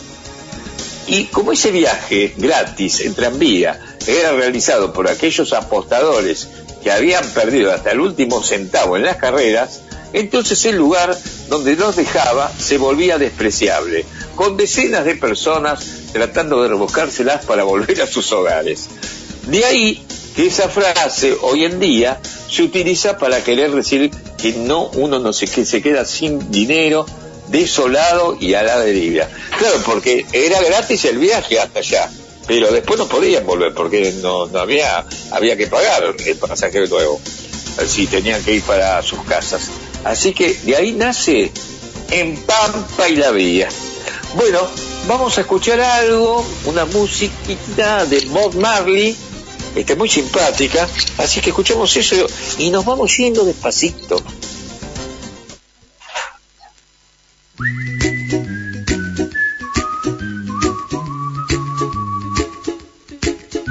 Estás escuchando Conciencia Cívica Cultural.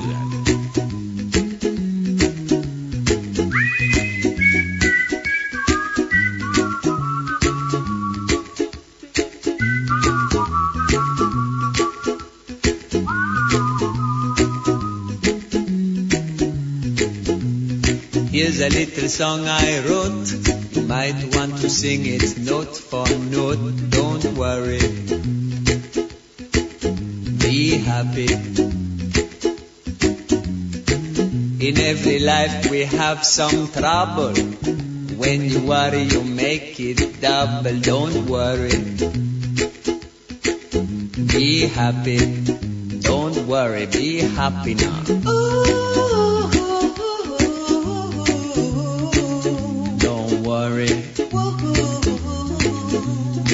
Happy. Don't worry, be happy.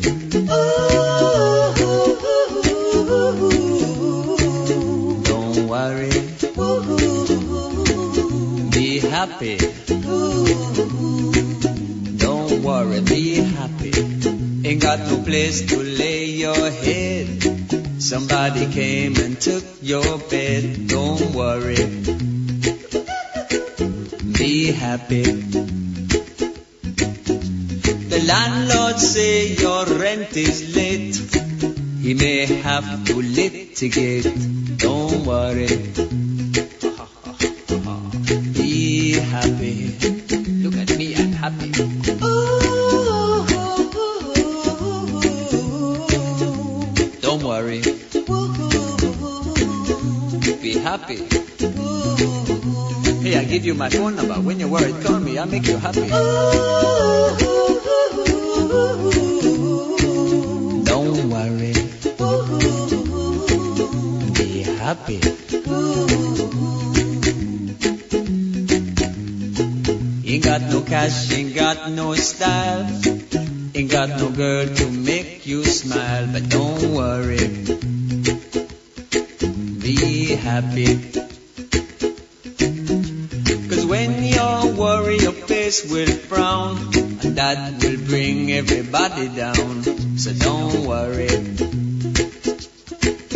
Be happy.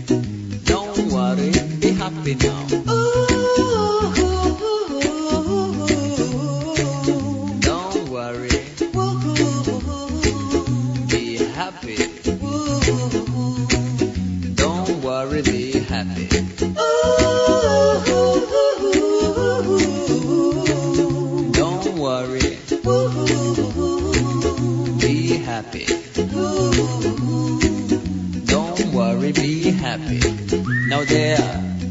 Song I wrote.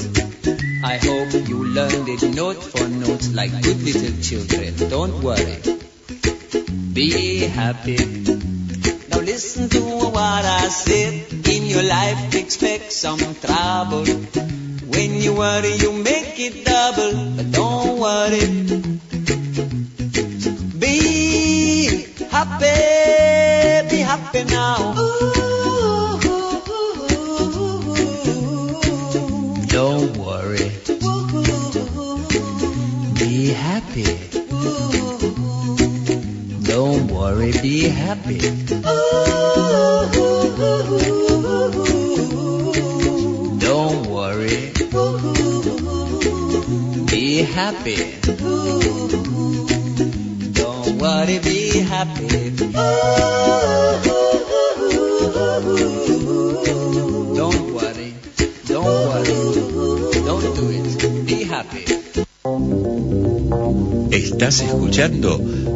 Conciencia Cívica Cultural.